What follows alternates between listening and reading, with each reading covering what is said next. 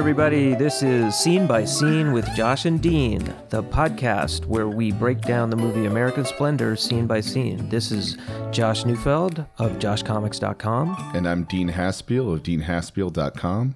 And today we are going to be talking about the third scene of American Splendor, which starts at uh, 4 minutes and 49 seconds and goes to 6 minutes and 5 seconds.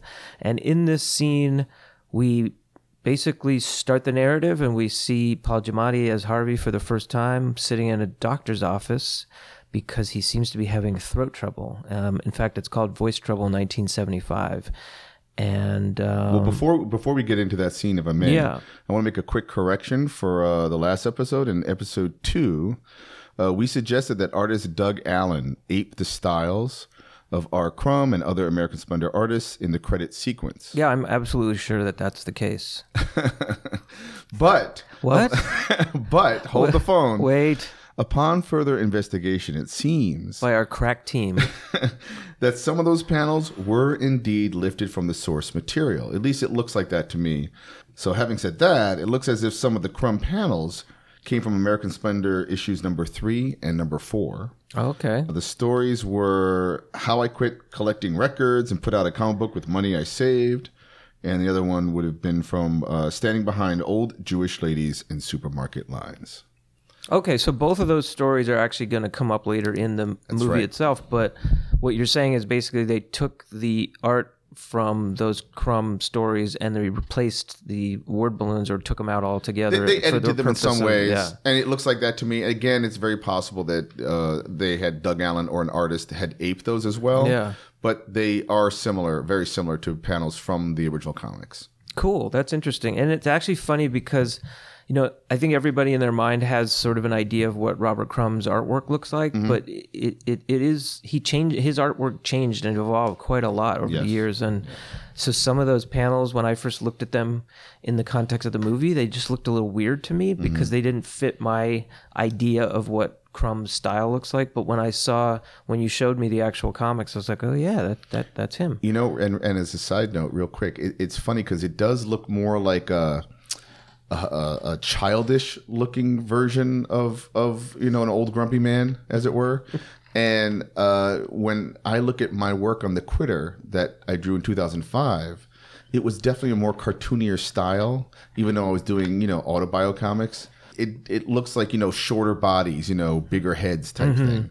And i don't know if that was me kind of like responding to something that crumb did early on you know because again when you take on a project working with Pekar you are looking at you know uh Pekar is somewhat synonymous with crumb at least the early stuff. definitely. so you, you can't help but be influenced in some way. So well let's let's talk, let's talk about the scene Yeah, so Harvey, uh, it opens up with Harvey sitting um, on uh, an examination table in a ratty old T-shirt. Well, and, actually, it uh, transitions from what we were starting to identify as the Pekar in between the gutters zone. right, right. And it slams, you Yeah. know, switches over to this other scene, and it does have a caption, like in a comic book. Right. And I, and I think they do carry that throughout the entire film m- many scenes start with a title in a caption box. You're right. from the comics. Yeah. Yeah.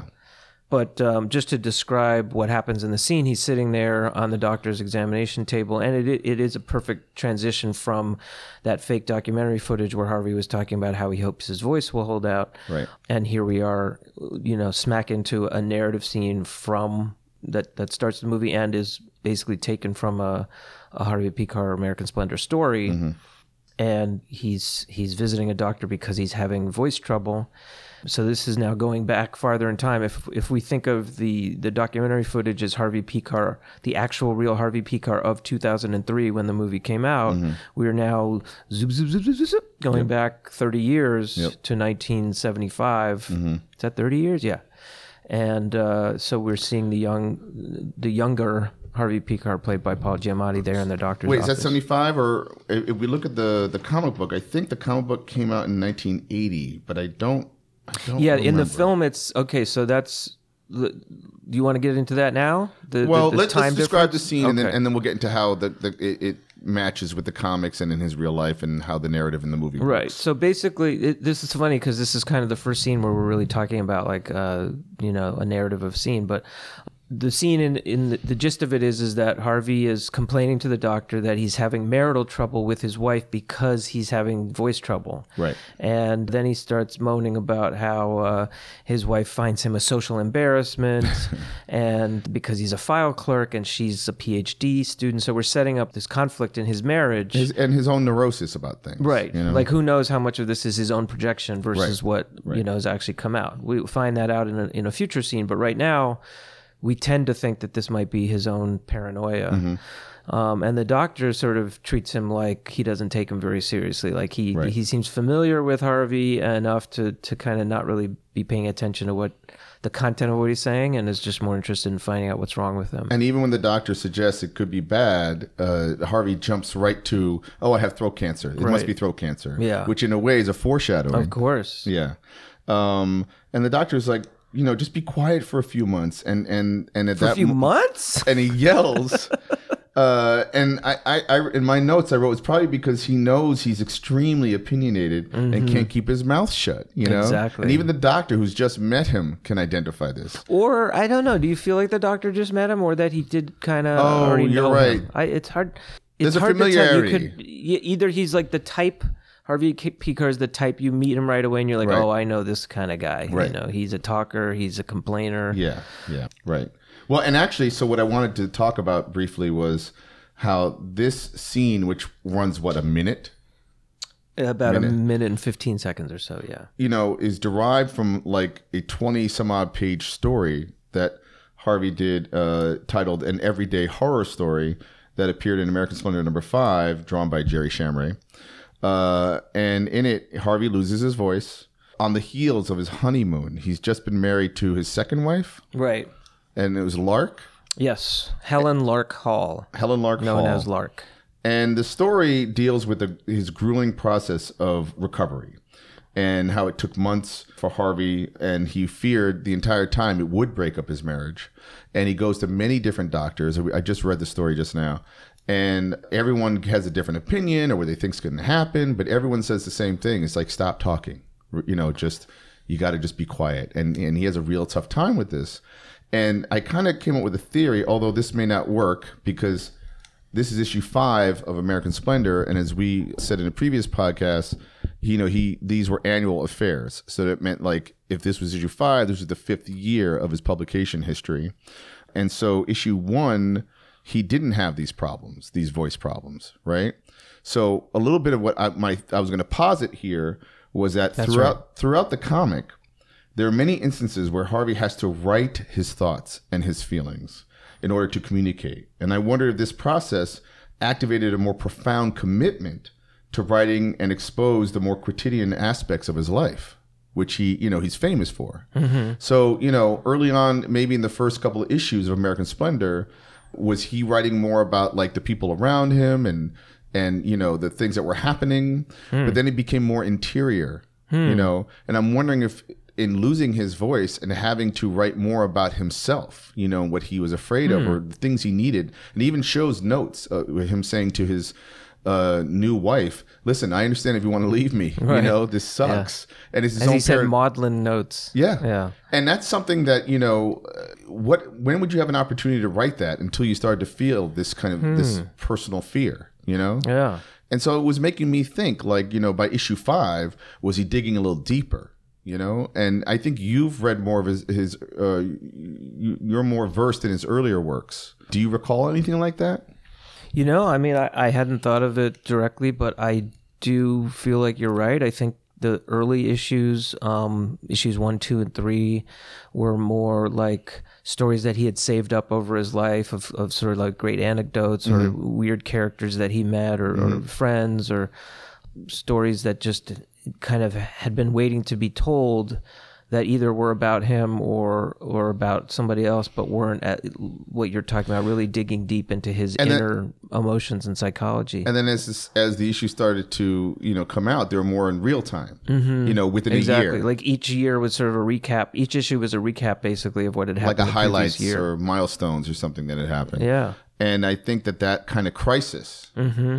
you know, like I said, activated maybe more of a commitment towards writing, you know, Right. And exposing vulnerable thoughts and, and like you know and opinions and being highly opinionated you know because he can come off as a jerk you know Sure. uh, often and he's okay with that you know Yeah. it's human it's complicated you know and then you know if there wasn't something so dramatic happening he could return back to his observational materials Mm-hmm. you know and talk about jazz or you know the avant-garde the, of course the you know the downside of that is so the upside is that you know you're really sort of interrogating yourself and you're mm-hmm. getting into some interesting stuff and learning about yourself and revealing that to people. But the downside of it is is that these stories are incredibly wordy um, and I can only imagine Yeah. Gary Shamray's having to letter Yeah. all of these and then find room for the art in all of them. And I think in this story he did a really good job. And it seemed like he really there's like only like four panels on a page for a lot of them, which mean, gives you room for the lettering. But There was one particular panel I noticed where like it was uh, like I don't know four fifths of the panel was text, and then he drew the eyes of the character Yes. underneath. yeah. I mean, again, Sort he- of the classic thing you tell beginning comics writers not to do is to, you know, let the pictures tell the story and, and try to be as pithy as possible. But yeah, Harvey's able to pull it off um, because he's so quirky and, and because he had artists who were sort of I would lean on the artist on this one. Josh. Yeah. I, I think you know Harvey was going to write was going to write no matter what, and I think it really was uh, up to the artist to pull it off in a lot of ways because artists are graphic designers and they're the ones who are showing the story. Mm-hmm. And I, I don't know how concerned Harvey was with that. Yeah. And having worked with him myself, I think he just kind of left it up to you, you know. Mm-hmm. And as long as all those words were there, as long as he, what you know he was wanted to convey, yeah. you know, and I, and I have examples of, of trying to cut like one little panel in a graphic novel, and it, he was outraged by the idea of that. Mm-hmm. Uh, but he was fine if you wanted to sort of uh, uh, space the story out a little bit Sure. more and add more art to give the, the writing a little more. Hey, as long breathe. as all the text was there. Yeah, yeah. know? Well, listen, he uh, he knew what he was doing, obviously, because otherwise we wouldn't still be talking about him. There wouldn't be a movie made about him. But That's true. I got to hand it to Gary Shamray because um, one thing that he did that I think Harvey kind of was always looked for was artists who just drew in a very pedestrian but realistic way, and Shamray is his his likenesses of Harvey in particular are quite Well, it, it's stunning. They're right, really so- good because if you've seen video footage of Harvey from this period, like from the late seventies, early eighties, like when he was on, you know, little snippets of TV shows, or when he started to get onto um, David Letterman and stuff, the this looks exactly how he looked. Mm-hmm. Well, I mean, okay, so a lot of artists today seem to be, rely on photographs, right? Which you know, I uh, sometimes they pull it off, sometimes it's just very blatant and and and not anything I'm I'm impressed by, to be honest. But early on, it was clear that Shamray had some kind of relationship with Harvey, where he probably did take pictures. I mean, these look like they're derived from photos, right? So, apropos of that, in the um, introduction to American Splendor, the life of times of the life and times of Harvey Pekar, uh, Robert Crumb states that Gary Shamray quote went all the way, taking hundreds of photos Wow. of Pekar, his wife, his apartment, the streets of his neighborhood, and so on, and drew from the photos. So basically, he really did. Um, Put upon himself to, to, to be the, the documentarian Right. Of Harvey's life. And actually, that, to me, as much as I enjoy Crumb and a lot of the artists, there's something about Shamray, uh, especially as his art evolved, Mm-hmm. that to me looks like the classic Harvey Pekar Yeah, I story. agree. You know, that documentary style that he introduced because Crumb was cartoonier. You know, Mm-hmm. did come from an underground kind of sensibility, uh, and, And before that, a kind of Looney Tunes Exactly. greeting card style. you know, absolutely, which was a lot of fun Yeah. and, and very friendly in a lot of ways. very bouncy. Yes, but there was something that just to me says autobiocomics with Shamray. Mm-hmm. Uh, it almost has like this kind of Ralph Steadman ink line style. Yeah, it's that know? sketchy inking that I think makes it tra- brings it above just somebody who apes a photo. and It transcends the photo into something Exactly. expressionistic. You know, I, I agree. And there is something, I mean, it's very down to earth. It's not dynamic. It's not super heroic in any way. And At in that way, it very Right. much fits the tone Yeah. of Harvey's work. and he did this nice stippling kind of effect where if he was going to abandon backgrounds, it became like this emotional kind of German expressionism, you know, Mm-hmm. in the in the backgrounds, which is a lot, which is very cool, and kind of set the tone for a Harvey Pekar story. Exactly. But it is interesting. I wasn't really clear on all of this when I was reading a lot of these comics, like which wife was which. Like Harvey had Mm-hmm. been married, it was had been married three times. This was his second wife. Mm-hmm. Um, I, I was reading a lot of these stories kind of out of context and stuff. And it's- also when we we were into, when I think when we got to American Splendor later, uh, Joyce Brabner was everywhere. Like you yeah, know, so like she was very very much more a persona and a co-character with Harvey. And I don't know if when I read the story, if I got that this was not um, Joyce. Joyce Right. because she's could be her. She's there's like a similarity, in, her in physicality. Yeah, yes. and the way that Gary Shamray draws her, she almost seems less of a fully fleshed out person than Harvey does. Like she's more of a of just a comic book character as as opposed to a, a specific person. But And I guess- that's just I guess Gerry had actually met Lark, and like she was. yeah. He so G- Gerry Shamray is a Cleveland artist himself, so that and, when he took a these lot pictures- of Harvey's original artists were people from Cleveland. were local, okay, and so like like she existed during these comics, and I, and I don't remember Yeah, so that's the other thing. So Okay. so we should get into that. So Yeah.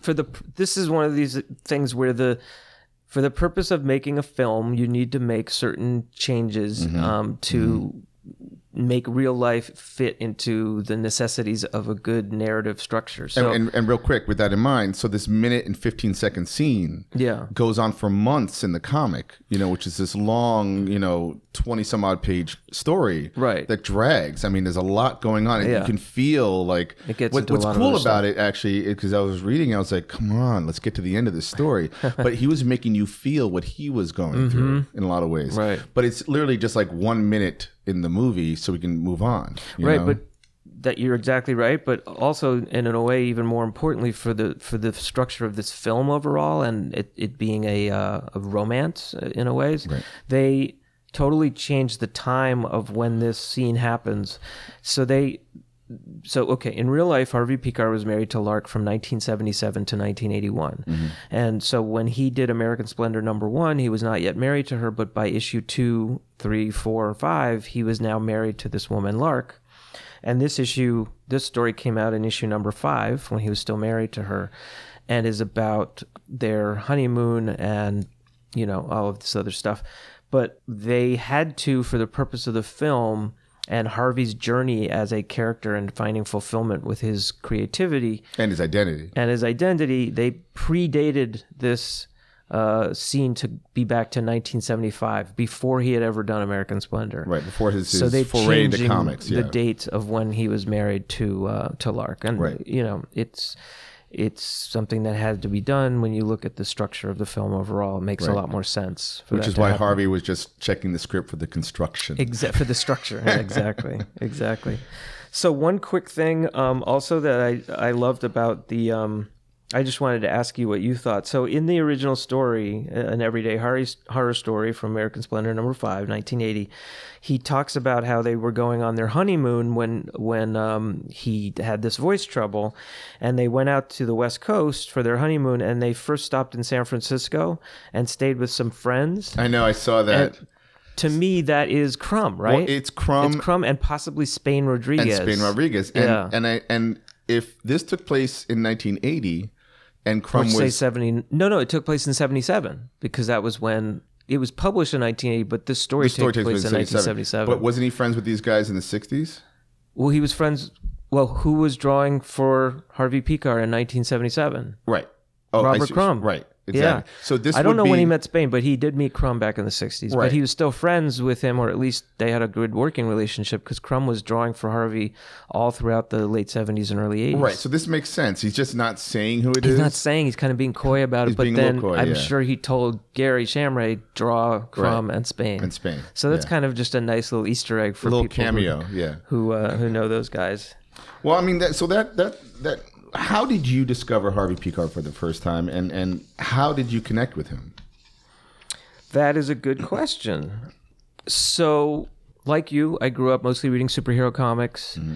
Um, I also was a big Tintin fan, so I was kind of getting the you know a little bit of the European influence in there as well. But all the comics that I read were fiction, were Well, I remember fantasy you stories showing or me- adventure comics. Yeah, Tintin and Asterix. Yeah, Tintin and Asterix. Asterix was a big one And too. then you were a big Teen Titans fan by Marv Wolfman and uh, Sure. George Perez. I was a DC only guy for a long time. I would not read Marvel comics.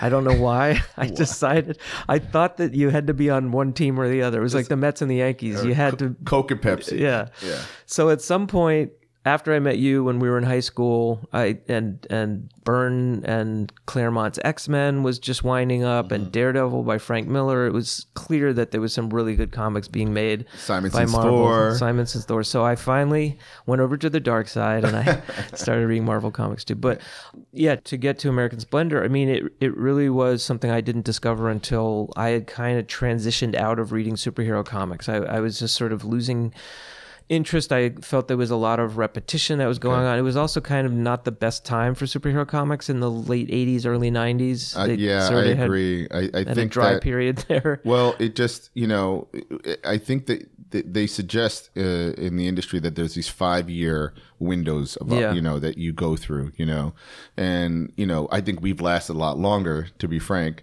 but our superheroes, I think, No, I'm I'm Josh. oh sorry, Yeah. and you're not funny.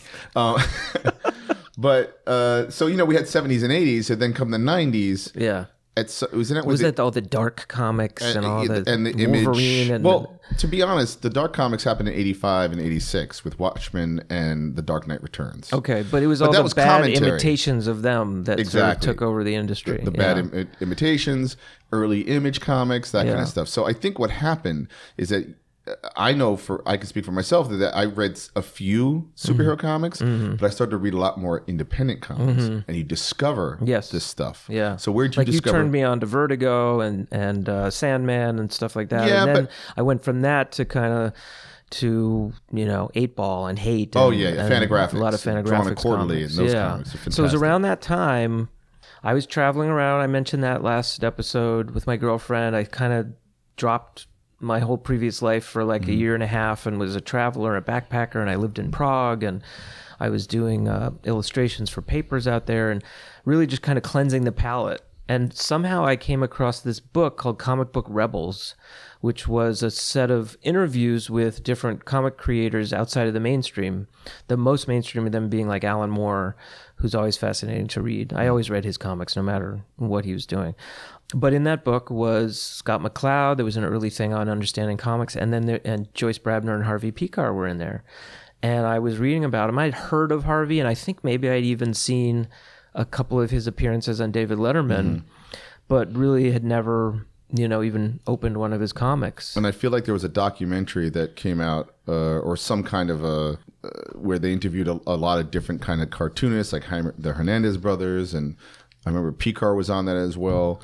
So, you're talking about like a TV or film documentary? It was like a ninety-minute thing. Oh, like, I- yeah, I don't think I saw I that. think it's only on VHS, to be honest. You know, Okay. you, it, although it probably is on the internet somewhere. Yeah. but yeah. So you saw like the the the, the book version of Yeah, you know, and they had samples of all these people's comics. And I remember Right. reading like a page of one of Harvey's, and I was like, "This is interesting." You know, like this is getting this is this is the kind of comics that I would like to be to know more about. But real quick, so so you're kind of slowing down on superheroes. You're not really Yeah. Reading superheroes. You, you're not reading Tintin and Asterix anymore. I'd read them all, and they weren't. There were no more being no more to read. Yeah. So what in comics or graphic novels? What, what were you holding on to before you discovering Pekar? Anything? Do you remember? Or maybe it might have been Eight Ball, which came out like twice a year or once a year or something. Yeah, right? well, so I took that break, Right. And when I was in Europe, I wasn't reading read any anything. I was, you know, I really took a break. And so when I came back to the states, my girlfriend and I we moved to Chicago, which happened to be at that point kind of like a hotbed of of indie comics. You know, Dan Clowes was had just left there. Chris Ware was just starting up there um, with Jimmy Corrigan. Um, there was some great strips in the alternative paper. So I was getting into all this stuff. There was a great comic book store near me called Quimby's, and I found like a couple of American Splendor anthologies for like three bo- three dollars. So I was like, yeah. So I bought those. I devoured them. And at the same time, I was reading. I got into uh, Duplex Planet Illustrated. I mean, I started reading that as well. I think mm-hmm. I had first read some of those in the back of Eight Ball, and I mm-hmm. remember talking to you about that. Like, hey, did you read these funny back page comics? These real stories of of these oddball characters. You know, I, I love that. I feel like there's something here, and we were kind of egging each other on, you and I, and mm-hmm. starting to want to get back into comics again. Anyhow, I got it in my head. So I started sending out samples of my stuff to various comic book publishers, Mm-hmm. trying to get work just to see what, what the possibilities But not Marvel. DC. You weren't trying to do Teen I don't Titans think no, like but. I think I sent to like um, you know Dark Horse samples. Like I, I'll be an artist for somebody, whatever. I because as I said before, I wasn't, I didn't have the confidence of a writer yet, Mm-hmm. and I sent some samples to Harvey along with a bunch of other folks, and none of the other companies got back to me, or they would send me a form letter. You know, if I got a form letter, that actually made me feel like at least I'd been acknowledged Mm-hmm. my existence. I, I, I was a, real person. But I didn't hear back from Harvey either. And then one you day, weren't good enough to be a person. I wasn't. I, you weren't a good enough artist to be a person. That's, that's how we. That's how we roll. um, but one day I got a phone call, and I, I picked it up, and and he said, "Hey, this is Harvey Pekar. I got your you know samples," and I I couldn't believe it. I was home. You know, it was one of those lucky coincidences. And we just started talking. He's like, "Yeah, you know, your stuff is interesting. You know, I'd, maybe I'd like to use you. You know, sometime." And he just had this very particular way of talking, and we just started shooting the right. you know and uh, it came out we're both jewish you know he wanted to know more about my background and was i religious Did I, da, da, da. and it was like he was he was interviewing me he wanted to it wasn't just about like how i drew Yeah, he was auditioning you as a person. he was auditioning me as a as as a collaborator And, and, and yeah, because the samples I sent him were mostly like goofy stuff I had done in Prague that was that I, you know was like a sort of fictional uh, stuff I had done with but a, knowing a that he writer did there. Autobio comics, you had to have shown something like that. I don't think I. I don't know. I can't remember, but I don't think I had done anything. Right. I, I really had nothing to show him. Um, and I'm trying to remember, but I think I had already done a couple of stories at that point for, for David Greenberger for Duplex Planet Illustrated. Mm-hmm. So I had a little bit of quote unquote professional work under my belt. Right. But yeah, we hit it off, and he said, he said, listen, uh, you know, I'd like to find a, a piece for you. We agreed like a short piece to start out, and but then nothing happened for a long time, and then like this weird thing. So then he- our cancer year came out by, by he and Joyce Brabner, and they were in With, with Frank Stack. with Frank Stack. Thank you. And um, they lived in in uh, Cleveland. I lived in Chicago, both midwestern cities, not too far from each other. And he called me up one day and he said, uh, "Listen, I'm I've got this new book coming out, and Joyce and I are going to come through town to do a reading, and we wonder if we could stay with you guys." What? And uh, anyway, let me put Joyce on the phone and she can talk to you about it. Wow. So I got on the phone with Joyce Brabner, don't who think I've ever heard also this story. had only known as a character in a comic book, and she was exactly like the way she appeared in the comic. And Right. she just starts saying, "So yeah, Josh. So listen, you know, I hope it would be okay. uh, You know, if we came and stayed with you guys for a day or two, and." I just started sweating and freaking out because we lived in this three hundred dollar a month apartment that was falling apart in a you know sort of rundown part of Chicago, and we didn't have an extra room or anything. I think Sari had a little. My wife, my girlfriend at the time, had a little office in the back, but it, anyway, this was sort of like totally bizarre to me. This was someone who I, you know, looked up to and idolized as a as a revolutionary and Right. as as uh, someone I hope to work for. Right. Um, and all of a sudden, he was going to like become part of my actual life for these two days, and I just didn't know how to process all that. Now, so one thing happened after another, and it turned out that they didn't need to. They kind of pulled out. Maybe But- they sensed you did that we say weren't. yes. I was like, sure. and uh, talking to Sari later, I'm trying to figure out how this is all going to work. Right.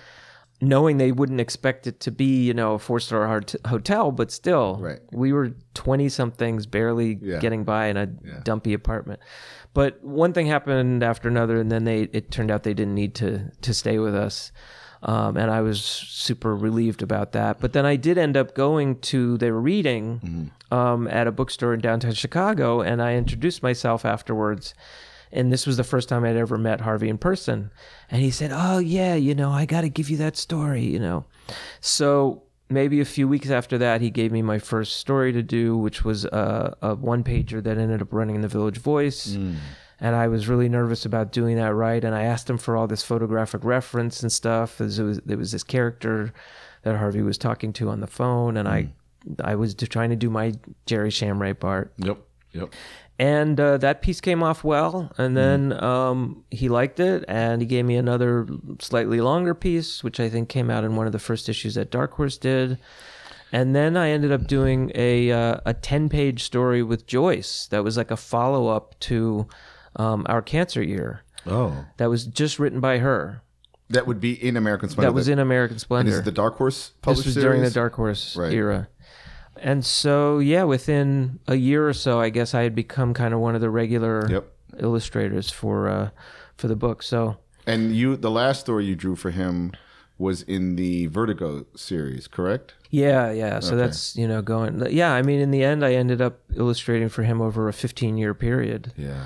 But of course, all of the stuff that I illustrated for him was way after anything that In the movie. shows up in the movie. so, right. you know, that's one of the first things. If anybody knows Harvey's work and if they know the movie, they always ask me, "Oh, is any of your stuff in the movie?" And I'm, yeah, Yeah.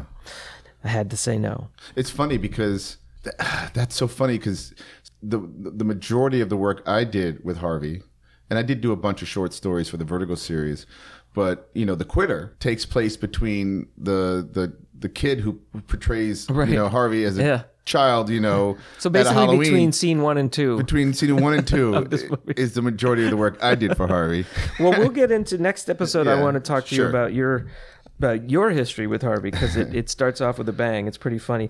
But one one thing, just going back to the scene real quick, um, and then we should probably wrap it up. Is uh, th- there's something so funny and, and reveals so much about this Harvey character that we see here. He's at the doctor's office. He hasn't even put on a clean T-shirt. He's got like this ripped shirt. Uh, he's slumped down at the table.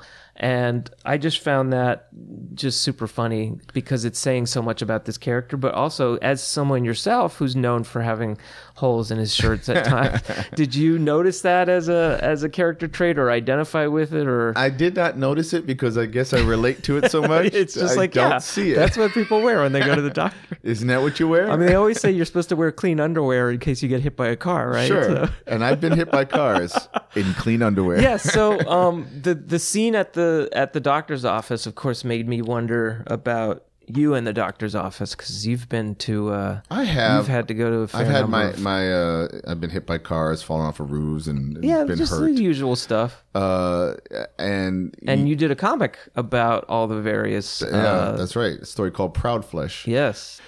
You know that scene. It, you know, it's more about his character than it is Right. about the diagnosis in a lot of ways. You know, it's What- how he deals with the you know the possibility of losing his voice. And like I Mm-hmm. said, it made me think about well, your voice. You're a writer. You know, Mm-hmm. like what what does that also mean? And that's why I started thinking about that scene in, in contrast with the the comic book source material. You know. Sure. and that journey he went through with like you know the dealing with the horror of what happens when you lose your voice but you still have your hands and you can still write Yeah. you know Right. Right. So I guess that about wraps it up for this scene. We're gonna have more to talk about related to this issue in the next episode. Oh, I did want to mention that in, uh, the original script, which I checked out, that the scene where he's talking about the social embarrassment and and worrying about you know his wife leaving him, they actually did have a little snippet, um, and I'm wondering if they shot it where he. Where they, they kind of over explain. They're like, well, yeah, it was this belated, se- you know, honeymoon that we went on, um, and I, you know, was worried that uh, that uh, it was a long time, you know, where I couldn't talk, and I thought that my wife was gonna, you know, lose interest in me, or that I wasn't gonna be able to communicate with her. So they were really they were tying in the in the original script. They were tying it in more to the original story that you were talking about. But I feel like they made a wise choice in the way they cut it, especially with what happens in the it next. It may scene. have been shot or or you know put in you know the original you know footage but i think what happens is that you write these things not knowing how they're necessarily going to be performed Yeah. and because paul giamatti just creates this character out of harvey in Yeah. such a way that it's almost like you you can remove a lot of words because of his behavior Mm, alone mm-hmm. and like so a lot of his behavior can tell you so much Yeah. and in fact when we get to the next scene it's just this one scene with this woman and you can just basically see their entire marriage Yes. reduced into one scene and, and why you know what happens happens Well, let's hold that thought for the next scene, which we will get to in episode four. So until then, you can check us out at scenebyscenepodcast.com and also Scene by Scene with Josh and Dean on Facebook. And so until then, I am Josh Neufeld, And I'm Dean Haspiel. and this is Scene by Scene. See you next time.